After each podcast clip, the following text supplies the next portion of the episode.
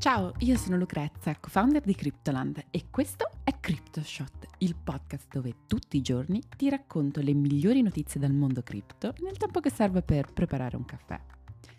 Oggi è venerdì 16 dicembre e c'è una nuova collezione di NFT sul mercato, una di cui forse non avevamo bisogno, quella dell'ex presidente degli Stati Uniti Donald Trump. Poi parleremo di un caso d'uso concreto e reale per le criptovalute. Un nuovo programma di aiuti delle Nazioni Unite basato su blockchain offrirà ai rifugiati ucraini un modo sicuro per trasportare denaro e coprire spese vitali. E per finire vedremo perché Bitcoin ed Ethereum hanno cancellato i guadagni della settimana. Ma prima di cominciare vi ricordo che potete ascoltare CryptoShot tutti i giorni su Spotify, Google Podcast ed Apple Podcast. E se vi piace il lavoro che facciamo, sosteneteci lasciando una recensione e seguendoci anche alla pagina Instagram Cryptoland Podcast. Bene, cominciamo.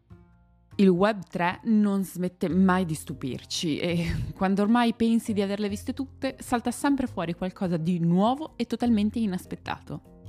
Questo è esattamente quello che è successo ieri, quando Donald Trump ha annunciato il lancio della sua collezione di NFT ufficiale. Si tratta di una raccolta di carte collezionabili NFT che dovrebbero offrire vantaggi reali per gli acquirenti, tra cui ad esempio un invito a una cena di gala con Trump o addirittura un incontro con l'ex presidente degli Stati Uniti. Trump ha lanciato la campagna Collect Trump Cards tramite il suo account ufficiale su Truth Social, il social media creato sullo stampo di Twitter che l'ex presidente ha fatto sviluppare dopo essere stato bannato dal vero Twitter. Ogni carta contiene un'illustrazione di Trump rivisitato nei panni di un supereroe, di un cowboy o di un astronauta.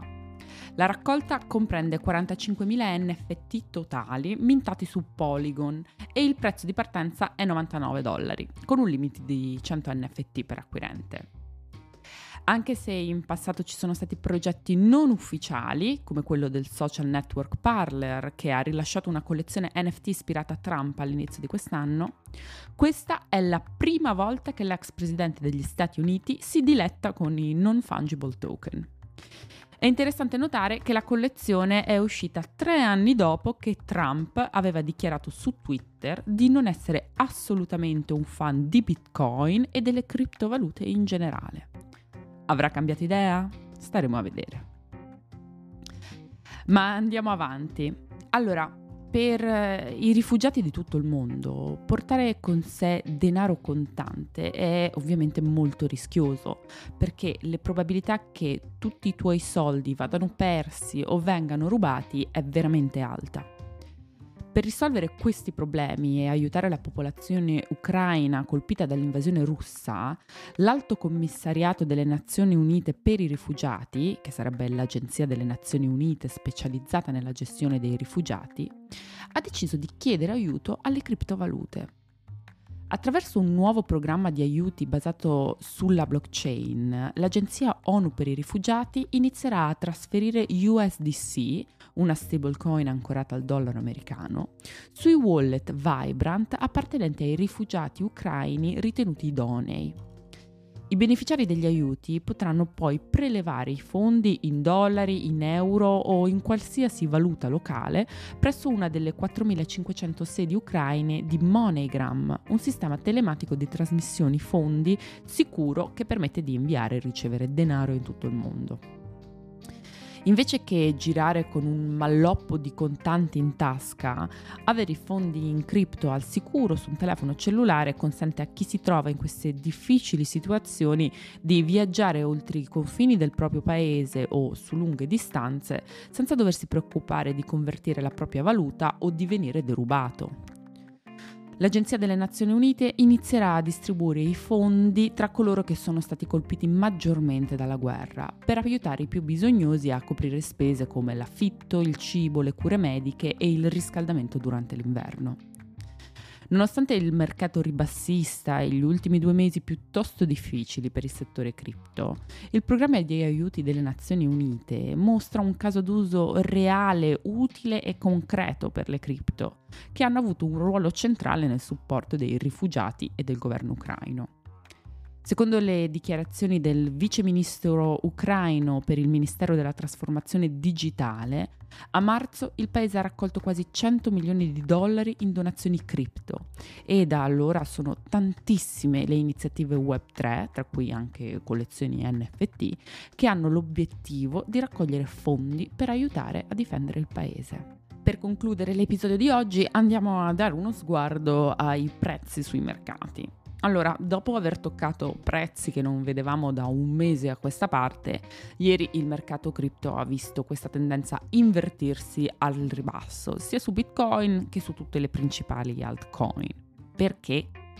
Allora, non si tratta di una novità. Eh, dopo aver beneficiato degli ultimi dati sull'inflazione negli Stati Uniti, che hanno mostrato un rallentamento nella crescita dei prezzi oltre le aspettative, il mercato cripto e quello tradizionale hanno reagito nello stesso modo in cui hanno reagito anche le volte precedenti, ossia al ribasso. Mercoledì la riunione del Federal Open Market Committee si è conclusa confermando un aumento dei tassi di interesse di 50 punti base, inferiore a quelli precedenti e ampiamente previsto. Nonostante ciò, il presidente della Fed, Jerome Powell, ha calmato gli spiriti dei rialzisti con un discorso in cui ha avvalorato che effettivamente il ritmo con cui il CPI è aumentato a novembre è stato più lento rispetto al mese precedente, ma che comunque l'inflazione è ancora in crescita secondo le misurazioni e che il lavoro della Fed non è ancora finito. È bastato questo per spegnere l'entusiasmo iniziale e affossare il mercato azionario, che si è poi portato dietro quello cripto. Nella giornata di ieri il Dow Jones, l'SP 500 e il Nasdaq Composite Index hanno visto un ribasso rispettivamente del 2%, 2,2% e 2,6%. Per quanto riguarda invece Bitcoin ed Ethereum, hanno cancellato tutti i guadagni fatti a inizio settimana. Bitcoin, la più grande criptovaluta per capitalizzazione di mercato, è scesa di quasi il 4% nella giornata di ieri e questa mattina si aggira appena sopra i 17.000 dollari. Ethereum invece è crollato di quasi il 6% e viene scambiato a poco più di 1.200 dollari. Anche per oggi è tutto. Io sono Lucrezia, vi ringrazio per avermi ascoltata fino a qui e vi aspetto lunedì per gli ultimi episodi di CryptoShot prima di una piccola pausa natalizia che ci prenderemo nelle prossime settimane. E vi auguro un buon weekend. Ciao!